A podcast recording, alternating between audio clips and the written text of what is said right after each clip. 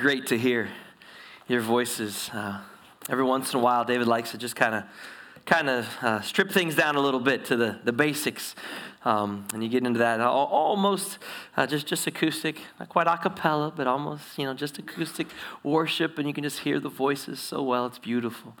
It's beautiful. I want to personally thank you for your prayers for last week. I asked you to pray last week for Devin to get his passport in. And wouldn't you know, Devin's passport came in this last week, yes? So we are very excited about that. Uh, we have one more little detail. Uh, our, our youngest member of the trip, that was the last one to decide, hey, I think this might be a fun thing. Uh, he had called back last month and said, hey, this situation. They said, you know what, you don't need an appointment. You'll be good. Just call us day of, make an appointment. So we called day of this week to go up to Chicago. Anybody ever done that? Gone to Chicago to get your passport? Nobody. Oh, well, you can do that. Anyway, uh, but it's got to be within two weeks. And so we called this week and they said, oh, sorry, we're booked up until the 16th. So guess who's going to Chicago on Friday to go get his passport? Uh huh. Yes. So pray for Nick. Pray for Nick that he gets his passport and a safe trip to Chicago and back on Friday. Um, he's determined to go, and uh, we've got his ticket waiting on him. So uh, we're, we're excited about that for sure. Here we go. Here we go. This is, for those of you that have been with us the whole time, this is the last week of our study of Luke, week number 43 of the entire book of Luke. If you just recently joined us, then you didn't know that we started this study back last year on September 26th of last year. Luke investigating the truth. Our purpose, the same as the authors, so that you and I may know the certainty of the things that we've been taught. Luke chapter 1, verse 4. Luke was not one of the original 12 disciples. A lot of people think Matthew, Mark, Luke, and John were all disciples. No, Mark and Luke were not disciples of Jesus. He likely met several of the disciples of Jesus. As we studied at the very beginning, back last September 26th, it's likely that Luke was converted. He was a convert of Paul's on one of Paul's missionary journeys. And Luke was convinced of the truth of the gospel message of Jesus Christ, but he had this issue. He was an intellectual man, he was a well educated, well studied man, a doctor by trade. So he set out on a fact finding mission to investigate everything having to do with Jesus from the very beginning. He sought out eyewitness accounts to the teachings, the miracles, and the life of Jesus. He wanted to put all of these things down in an orderly fashion. And to this day, Luke, this book, is still used as the primary guide to put the events of Jesus' order in life, in uh, life, sorry, in order. Luke indicates uniquely that he was writing this letter to a very specific person, a man named Theophilus. I believe that Luke, of course, was inspired by God, not just to write it for Theophilus, but for you and for me. And it's really cool to think about that. Let your mind wander just a little bit. Bigger picture, this study of the book of Luke is a part of God's plan for us here at Berea.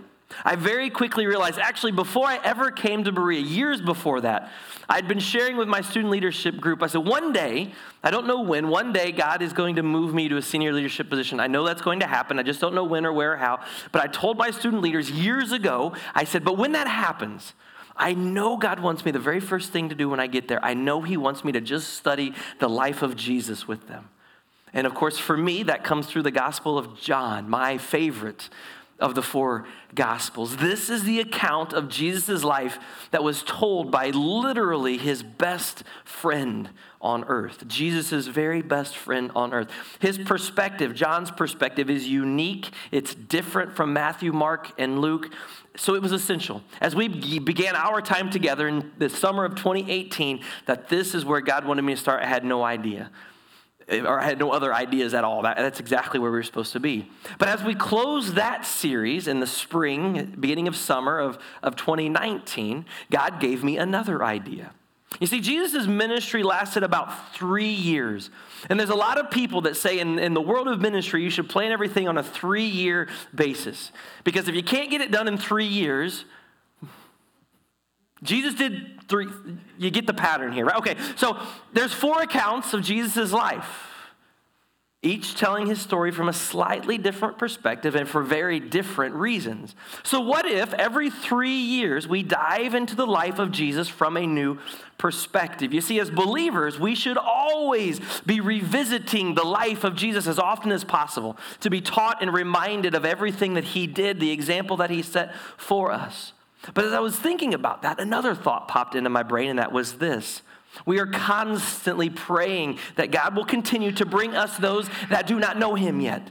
They do not know Jesus yet. Those that are ready to make a decision, possibly, but they don't know a lot about Jesus. So we, as the church, must con- consistently be telling them the story, the full story of Jesus' life as they've joined us. They may never have been through an entire gospel together as a church body before. I know that was many of your cases, but when we started, so we did. The treasures that await those that join us as we study a full book, a full account of the life of Christ, they're immeasurable. So God brought me here in 2018, that was John. In 2021, it was Mark. So at some point in the year 2024, we'll be studying Mark together. Okay, so just be ready for put pencil that in your calendars. You don't have a month yet. We'll see what God does when we get there. But Mark will be the next gospel that we study together in our three year cycle. All right, so in the course of 12 years, we'll cover all four gospels. It's a pretty cool, pretty cool thing to get to do together. So here we are. We've walked through this entire book together. From the birth of John the Baptist, the birth of Jesus, we covered all the beginning and the end of John's ministry. We looked at Jesus' training as a child, his baptism, and the beginning of his ministry, the choosing of the 12, every miracle that he performed in the book of Luke. We shared with you all the teachings now that Jesus shares with us as a part of his quest to as part of Luke's quest to help us be absolutely certain of the things that we've been taught about Jesus. So today we are left with just a couple just a couple of passages about Jesus' second coming. That's the way we chose to end this series. The rest of the book of Luke we covered earlier on this year, around the time of Easter specifically, having to do with his death, burial, and resurrection. The theme of Jesus' message in these end times uh, speeches, if you will, these end times teachings is simply two words be ready. Be ready. We're going to pick up right where we left off a few weeks ago. The Pharisees, the elders, the teachers of the law, we said that week had, had given up. They're not going to ask any more questions of Jesus because every time they ask, they walk away in shame because his answers are so stinking good they can't do anything with it. But there was one more group that had one last final attempt, and that was the Sadducees. This group was at the very, very top of the ladder in Israel. They were the wealthy, influential, the powerful. They made up the religious Jews that consisted of the high priest, the noble class. That was this group. They didn't believe that any other scripture really mattered other than the writings of Moses, the Torah, the first five works of the Bible Genesis, Exodus, Leviticus, Numbers, and Deuteronomy. If it wasn't in there, it didn't matter to those people. That was it. That was the law to be followed beginning and end. As a result, they did not believe in life after death. They did not believe there was a resurrection of the dead. This life is all we have. There is nothing else. There are no angels, no demons, no supernatural beings, no supernatural things at all. They didn't believe that any of these things were included in the works of Moses. So they must not be true. As you can imagine, then, they had a bit of a problem with Jesus and his teachings. So here's their one last attempt. We're in Luke chapter 20. Luke chapter 20. We'll only be in 20 and 21 today to finish off our study of Luke. Luke 20, verse 27. Some of the Sadducees, who say there's no resurrection, came to Jesus with a question Teacher, they said, Moses wrote for us that if a man's brother dies and leaves a wife but no children, the man must marry the widow and raise up offspring for his brother. There's your premise. Now, there were seven brothers. The first one married a woman and died childless. The second and then the third married her. And in the same way, the seven all died, leaving no children. Finally, the woman died too. I would hope so. That poor woman, those poor men, that poor family. Oh my goodness, what an awful existence for this. Anyway, now then, verse 33. At the resurrection, whose wife will she be?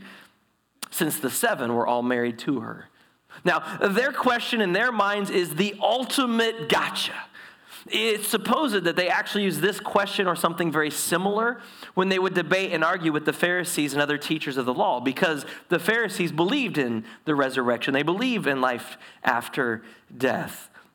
The Sadducees were trying to discredit the whole concept, the whole idea. Their argument completely absurd, that's intentional.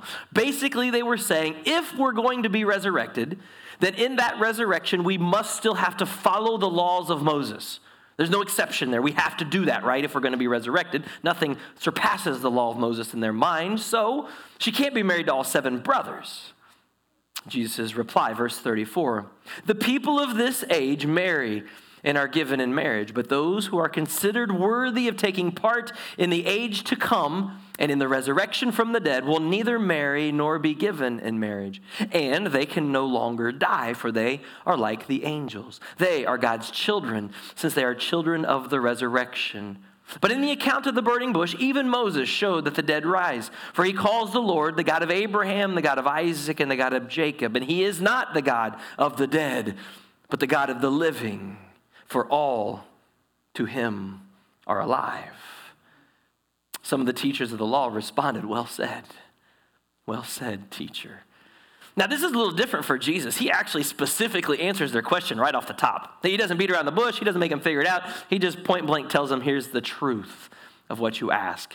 He directly answers their question. He points out their misunderstanding of Moses' writing. Jesus' first point the afterlife is different than this life. Now, I'm going to pause there and deviate just for a moment you must understand that in the Jewish world, the, the, the uh, teachings of the Pharisees, they believed that the afterlife is just this life part two.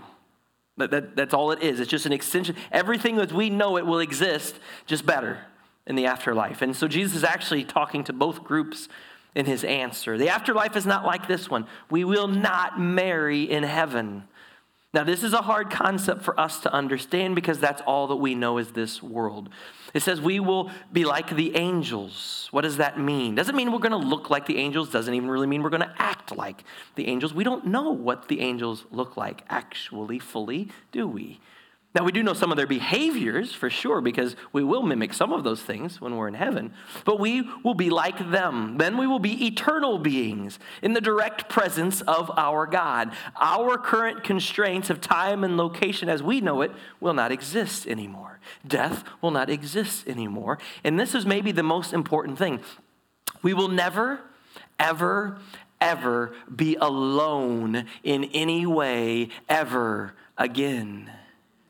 If you remember back to the very beginning of mankind, the purpose in creating Eve was for Adam to not be alone. Because it is not good for man to be alone. In the presence of our Savior, we will never, ever be alone ever again. Jesus has never said we wouldn't recognize our husband or wife or friends and family in heaven. Never did he say that. I think we can pretty much assure that we will. As a matter of fact, it seems we're going to recognize a lot of people that we don't really even know yet. Jesus is always talking about Abraham, Isaac, and Jacob. It seems like everybody knows who they are. I don't know what they look like, do you? But somehow we will. I don't know if they have name tags, you know, I don't know how exactly that will work. But Jesus is always bringing them up. So something tells me we're going to be able to recognize one another.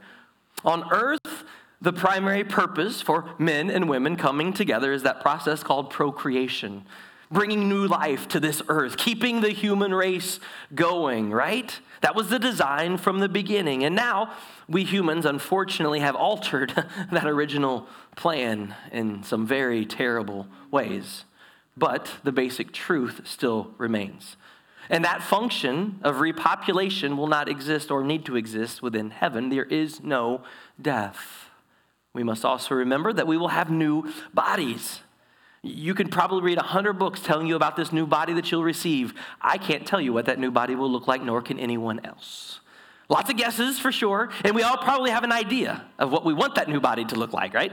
But we don't really know what that means. Things will be so different and so much better. I love Paul's description what no eye has seen, what no ear has heard, and what no human mind can conceive. Now, we can conceive some incredible, amazing things, but heaven is so far beyond that, the things God has prepared for those who love Him. 1 Corinthians 2 9. So, literally, all we can do is dream. And all I can tell you is simply this there is no possible way there will be any element whatsoever in all of heaven that is a disappointment. It's not like earth, where even the best thing still has a bad side to it. Jesus finishes his answer here by correcting their interpretation of the scripture that they hold up as the truth, the works of Moses, where they get all of their laws. They believe that is all that there is to scripture. Moses speaks to God through this burning bush. It's on fire, but it's not being consumed. Every one of those religious leaders knew that story very, very well. Moses says that his God is the God of Abraham, Isaac, and Jacob, and by doing so, he's declaring that they are alive with God. And since God is the son, eh, since this, then his God is the God of the living, not the God of the dead. Luke, Luke records an interesting little throw off line there at the end. The teachers of the law responded with, Well, well said. Now, it doesn't record who that group of teachers is. It could be the Sadducees, he just used the different language. Maybe the Sadducees, they, they, he didn't record their response, but this was actually it. But it's also possible that some of the teachers of the law, not the Sadducees, had stuck around because they heard the question that Jesus was being asked, and they had been asked the same question by the same group of people. Remember, the Sadducees were always trying to trick people with this question, and they wanted to hear Jesus' answer. I want ammunition too. Tell me the answer, Jesus, so the next time they confront me, I can share that with them as well. That's it. No more questions from people, for the leaders, from Jesus. No more questions at all, at least not until the cover of darkness sets in and they be, be questioning him before his trial later on that week. And so here we are for those of you baseball enthusiasts, we are now rounding third. We're heading toward home with the last passage from the book of Luke together. In this final teaching, Jesus combines two different things. One that is directly pertaining to the people he's talking to, the audience, the, the people standing there listening, and a second element that is for us, everyone past that generation of people, as we'll learn. So you're going to turn, probably not even the page, chapter 21, verse 5 is where we'll be to finish up this last teaching of Jesus on the end times. 21, verse 5. Some of the disciples were remarking about how the temple was adorned with beautiful stones and with gifts dedicated to God. They were just standing there marveling outside the city, just looking at its beauty. And Jesus said, verse 6, Oh, hey, that temple, yeah. As for what you see here, the time will come when not one stone will be left on another. Every one of them will be thrown down. Talk about a downer right? You're hanging out with Jesus, you're excited, he's come to the temple, you had this, or you come to the city, you had his triumphant entry just a few days ago. He's doing all these spectacular teachings. You're just marveling at this temple, which you assume is probably going to be your throne one day whenever Jesus takes over. And Jesus like, yeah, it's pretty awesome, but you know what? it's soon going to be completely destroyed. Now, what we can't, we, we can't understand what the temple looked like. We can look at pictures and models and all those things, but mentally we can't grasp it because of its setting and where, where, where you actually would have seen it. Uh, the Temple Mount, it, set up on a hill. The city of Jerusalem sets up on a hill, and then the Temple Mount within the city of Jerusalem sets up on a, a hill.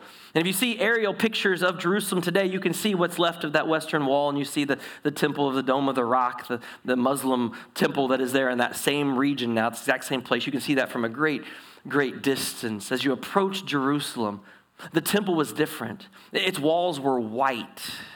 Imagine how white walls would have stood out against the rock background, the mountainous background, the brown background, the scenery of the day, the landscape. It's said to have been plated with gold plates in all kinds of places all over. Imagine the sun reflecting off a white building plated with gold. Just imagine what that would look like. Like I said, we, we don't have anything like this in the world, quite honestly, today. And then it had these huge white pillars supporting the structure. Again, you could see these from a great distance because it's set up on a hill. This building literally just glowed where it was. It was spread over a course of about 10 football fields in area. It was huge, it was enormous. And this was the pride of the Jewish faith, something that every follower identified with.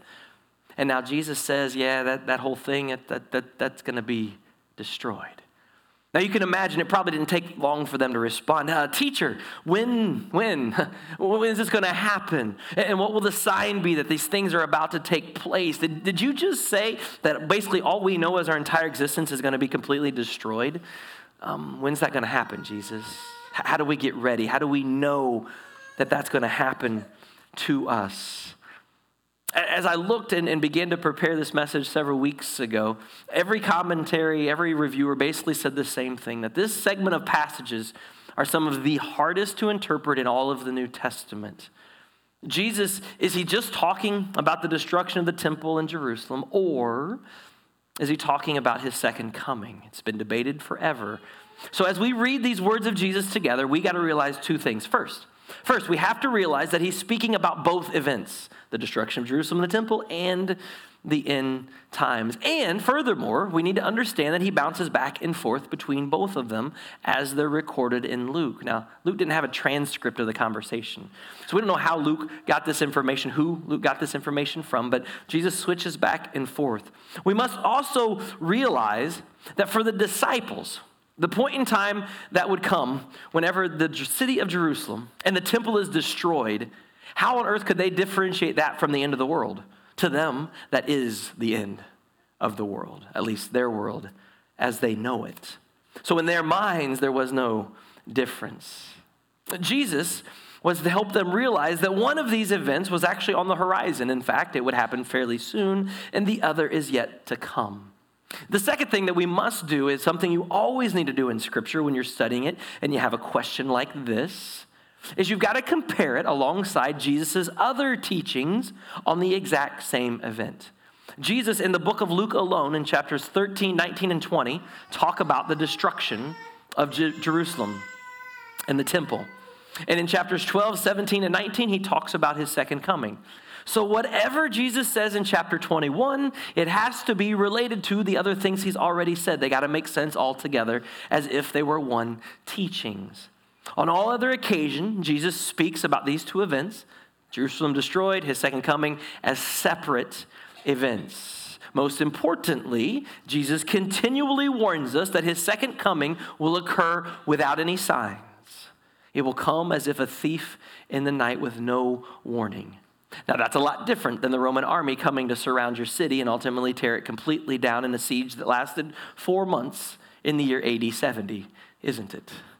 So let's read together these passages. We're in verse 8. Verse 8 is where we will be. Jesus replied, Watch out that you are not deceived, for many will come in my name, claiming, I am he. The time is near. Do not follow them. Now, this is a warning we've already heard multiple times in Jesus' teachings. It's simple. Don't be deceived. There will always be those trying to deceive the followers of Jesus. Don't believe them. Don't believe those claiming to be the Messiah. Because when he returns, everyone will know it, he won't be in secret in hiding. There will be no mystery to figure out or solve. It will be obvious to everyone. Now, throughout history, people have been deceived by these people and these predictions. Some of these false teachers, as some of you might remember, have led people specifically even to their death. Numerous cults have been formed based on people claiming to know the time and the place that Jesus was going to return. Anytime that happens, you can immediately mark that off as don't believe them. Jesus was very specific. Don't believe them. Verse 9 When you hear of wars and uprisings, don't be frightened.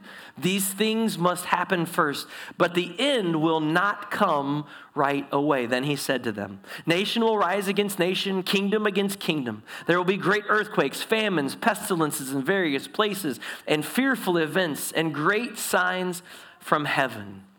Now, hearing of wars, this could be both. Because in Jesus' time, he could have been addressing his immediate audience. The near future, there would be all kinds of wars and rumors of wars all around Israel as Israel rebelled against Rome. Rome was constantly having to send troops to that area to put down uprisings, not just of the Jews, but of all the people in that region. You see, some things never change. Same thing's happening today. There would have been a constant threat of war in that region. Just like today, Jesus' words could also be related to a second coming. These dangerous times, he says, don't be frightened. Global disasters that Jesus, list, Jesus lists here earthquakes, famines, pestilences, plagues, epidemics, diseases, dare I say, viruses. Ah. These signs are going to occur, folks. Historians could certainly point to all of those signs existing around the time of after Jesus' death and the time of Jerusalem falling as the church began to grow. There were earthquakes recorded in Jerusalem literally before the Romans destroyed it. Of course, today we have all of these signs as well. In the Bible, it talks about in Acts famines that existed across the land, one of the signs Jesus was pointing to back then. In some ways, many of these signs that Jesus listed have now been in place since he listed them. And Jesus tells us at the end of that don't assume that the end is near. Keep our theme in mind. Are the signs what matter most? No. No, not at all. Signs or no signs, the question is are you ready? Are you ready? Verse 12. But before all this, they will seize you, persecute you, hand you over to the synagogues, and put you in prison. You'll be brought before kings and governors on the account of my name. And also, you will bear testimony to me. But make up your mind not to worry beforehand how you will defend yourselves. For I will give you the words and wisdom that none of your adversaries will be able to resist or contradict. You will be betrayed, even by parents, brothers, sisters, relatives, and friends, and they will put some of you to death. Everyone will hate you because of me, but not a hair of your head will perish. Stand firm, and you will win life. Now, at this point, you can hear some words in there that probably help you realize Jesus is talking to a very specific group of people here and his followers. He's laying out literally what's going to happen to them. We see all of these things unfold in the book of Acts. After Jesus ascends to heaven and before Jerusalem is destroyed for the most part in AD 70, we can see all of these things happen. The early Christians are persecuted, they are imprisoned. We read about them being brought before religious leaders, before the synagogue. We see them before Roman leaders. We see people like Peter Paul and John standing before these rulers, sharing their very own testimony, sharing the truth of Jesus with who they are, whoever is in front of them. We see them speaking in ways that confuse the leaders because the leaders listening go, now wait, aren't these uneducated, unwise? Aren't these just basic, everyday, normal people? How can they speak so boldly? That most famous example is, I think, Acts 4. Peter, John, before the Sanhedrin, they spoke so boldly that even though they were unschooled, ordinary men, the only explanation to those listening was that he, they were with Jesus. He alone provides the words that they were using, and I believe he still can do that and does that today. So it's for a both and kind of category. Jesus was so bold, he tells them, Some of you will be put to death because of me. Guys, that's just how it's going to be. Hatred is going to come from everywhere, even those closest to you. Church, do you see our society trending in that direction once again. All of the division, all of the anger, all of the animosity, even when you're just trying to love people. Then Jesus gives them even more insight as to what will soon happen in Jerusalem. Verse 20. When you see Jerusalem being surrounded by armies, I think he's pretty specific here, you will know that its desolation is near. Then let those who are in Judea flee to the mountains. Let those in the city get out. Let those in the country not enter the city. For this is the time of punishment and fulfillment of all that has been written. How dreadful it will be in those days for pregnant women and nursing mothers. There will be great distress in the land and wrath against this people. They will fall by the sword and will be taken as prisoners to all the nations. Jerusalem will be trampled on by the Gentiles until the time of the Gentiles are fulfilled. Jesus is once again very specifically here predicting what is coming as a result of Israel's rejection of God and of Him as the Messiah. Jerusalem and the temple completely destroyed. They'll be surrounded on all sides. When you see these things, he says, Get out of town, head for the hills. Jesus' description is horrific. And if you read the historical accounts of that period and specifically that event, they might even be worse than Jesus' description. It was terrible because not only did people not heed Jesus' warning, but as the Roman army approached Jerusalem, guess what everyone did? They ran into the city for shelter, for protection. They didn't flee the city as Jesus asked them to do. And as a result, literally, probably hundreds of thousands, some estimate even more, were murdered, killed, and worse. Because of this event, he tried to tell them. Jesus then continues on into these signs, but now he's back to his second coming. The desolation of Jerusalem was an event that was predicted a long, long, long time ago.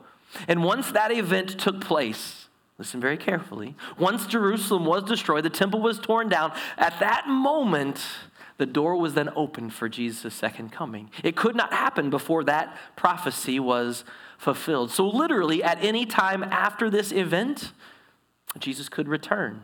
It was the beginning of the end as we know it. And he continues, verse 25 There will be signs in the sun, the moon, and the stars on the earth. Nations will be in anguish and perplexity at the roaring and tossing of the sea. Have you heard of a tsunami? People will faint from terror, apprehensive of what is coming in the world, for the heavenly bodies will be shaken. At that time, they will see the Son of Man coming in a cloud with the power and great glory. When these things begin to take place, stand up, lift up your heads, because your redemption is drawing near. Verse 29, he told them this short parable. Look at the fig tree and all the trees. When they sprout leaves, you can see for yourselves and know that summer is near. Even so, when you see these things happening, you know that the kingdom of God is near. The parable is Jesus just reminding his followers to pay attention Pay attention to the times, be able to discern the times, just like he challenged them last week in Luke 12 54. The events to come are worldwide events, things that will be seen by everyone, much like the descriptions in the book of Revelation. Now, these events, they absolutely will be terrifying for many. But look at what Jesus tells his followers to do in these times stand up lift up your head and be ready because it's about time. Don't be fearful. Don't worry. Be ready. Church, these last three years, way too many people in the body of Christ, in the family of God, way too many people that claim to be believers were afraid. Don't be afraid. Be ready. There's a big difference between those two. Then there's the most debated verse of the entire passage, verse 32. Jesus says, Truly I tell you, this generation will certainly not pass away until all these things have happened. Heaven and earth will pass away, but my words will never pass away. Now, if you just look at that verse completely out of context and nothing else knowing about Jesus, it appears Jesus is telling all of his followers that he will return sometime within their lifetime, that he's definitely coming back within this generation. However, nowhere else in all of Luke's writings or the other gospels is such is an indication that Jesus' return would be so quickly to happen, that it would be so immediate. So, the most likely explanation, as well as the one that fully allows Jesus' reference to be true, when he says this generation, he's talking to a very specific group of people. Now, you can read commentaries that, well, he meant this generation of believers from the time he ascends till, till the time he comes. I think he's talking about this generation. I really do. He, he, Jesus is pretty specific here. To be, for all this to be correct and all of this to be accurate, here's what Jesus did He's just shifted back to answering the original question. The disciples specifically asked, When will Jerusalem be destroyed? When will the temple be destroyed? And now Jesus is telling them that's all going to happen before this generation has passed away, which absolutely proved to be true. His ascension into heaven took place in AD 30, and the destruction of the temple was in AD 70, near the end of that generation that Jesus was specifically talking to. These last few verses simply our final reminder to be ready. Verse 34 Be careful. Be careful. Believer, be careful in this world, or your hearts will be weighed down with carousing and drunkenness and the anxieties of life. And that day will close on you suddenly like a trap. For will come on all those who live on the face of the whole earth. Be always on watch. Be ready. And pray that you may be able to escape all that is about to happen and that you may be able to stand before the Son of Man. And each day, Jesus was teaching at the temple. And each evening, he went out to spend the night on a hill called the Mount of Olives. and all the people came early in the morning to hear him at the temple. This final passage and these final teachings of Jesus remind me very specifically of a parable he told earlier, Luke chapter 8, the parable of the soils. The first soil was, was the seed that was just dropped along the path. It got trampled on, it got eaten up by birds. The second one was rocky. And the word of God, the seed, the word of God was planted and it grew up very quickly, but then it was choked out. But then the third soil, that's what we're talking to. This is the soil that was good soil. The seeds were firmly planted in, but but the plants once they began to grow were choked out by life's worries, by life's riches and life's pleasures. Jesus is warning them do not get distracted by the things of this life. Do not let them wear on you. How many of you are tired right now? Are you tired because you're worried about the second coming of Jesus? Are you tired about all the distractions of life that are literally physically wearing you out? Don't let them do that. I've challenged you the last two weeks. I challenge you again today. Think often, I say daily, about Jesus' second coming and be ready. The anxieties, the fears of this world, they will keep you from maturing in your faith. They will stunt your growth because you'll be worried about that. The world will allow you to use the vice of busyness to keep you from coming to places like this, even, to keep you from studying, to keep you from praying, to keep you from being an example, to keep you from reaching out to those around you. It will keep you from forming relationships with fellow believers because you're busy, you got things to do. It will keep you from serving, from meeting the needs of others because you know what? You're just too busy trying to satisfy your own wants and desires. And Jesus tells us to be careful.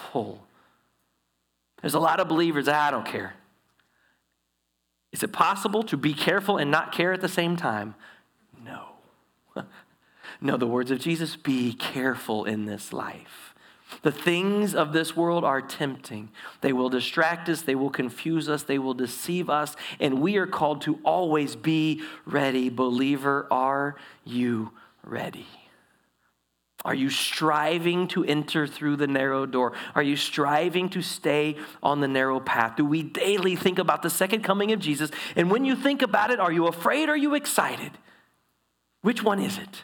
Are you excited? And then are you excited to go try to reach others to have them join you? Is your heart breaking right now for those that do not know Jesus yet?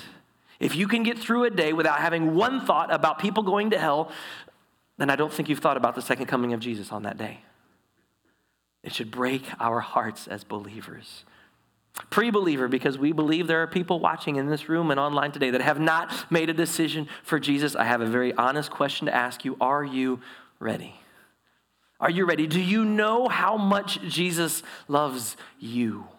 Are you aware that he came to this world and willingly died to take a punishment that you and I deserve for all the mistakes that we have and will ultimately make? So that you and I could be forgiven and that we could live this life guilt free, shame free, while the world tries to crush us with guilt and shame. Are you aware, pre believer, that He died so you could have an opportunity to spend eternity with Him in a perfect place called heaven? That actually He's preparing a place specifically for you should you decide to call upon Him, accept His love, and accept Him as your Lord and your Savior Pre believer, believer alike, are you ready to meet Jesus today? If he came back today, or he called you home today, are you ready? He's been patient with you. He's given you today, actually, to respond. Did you know today is the day of salvation, according to Scripture? Not tomorrow, not next week, not next. Today is the day of salvation, will you respond? Will you repent and come to Him today? With that, we've concluded the rec- recordings of Luke, of the life of Jesus. Thank you. And please respond to the Spirit in your life. Father God, as we give people an opportunity to respond, that opportunity isn't just for this moment in this part of the service that opportunity is for every moment of every day. But Father, your Spirit clearly plants in us desires, thoughts, minds. He wants us to respond in moments like these as well. As we close up these teachings from the book of Luke, the Gospel of Luke, a man that set out in an attempt to put together a recording of your son's life. Here we are 2,000 years later. And that recording is just as accurate, it's just as true. It's been tried to be disproved so many times. And yet, everyone that digs in deep enough finds there's way more truth than they could ever hope to try to disprove. We thank you for your word. We thank you for opening our minds to the ability to understand your teachings and apply them to our lives. But Father, we didn't get called to this room to sit here. We didn't get called to our TVs or computers or phones today to just sit and watch the words of Luke be spoken, the words of Jesus be recited. But Father, you called us to this place to respond to those words. And our prayer is that everyone that hears these words is ready or has a desire to become ready, to be right with you, to repent of their sins, to be baptized, to walk a new life in this world before we get to spend eternity with you in the perfect next. Father, move amongst your people today. Break their hearts for the things that break yours. Get them right with you. You're the only your spirit is the only thing that can move people into a right relationship with you. We don't want anyone to be left behind. We don't want anyone to perish, nor do you. And that's why we've gathered. Father, we love you. It's in Jesus' name.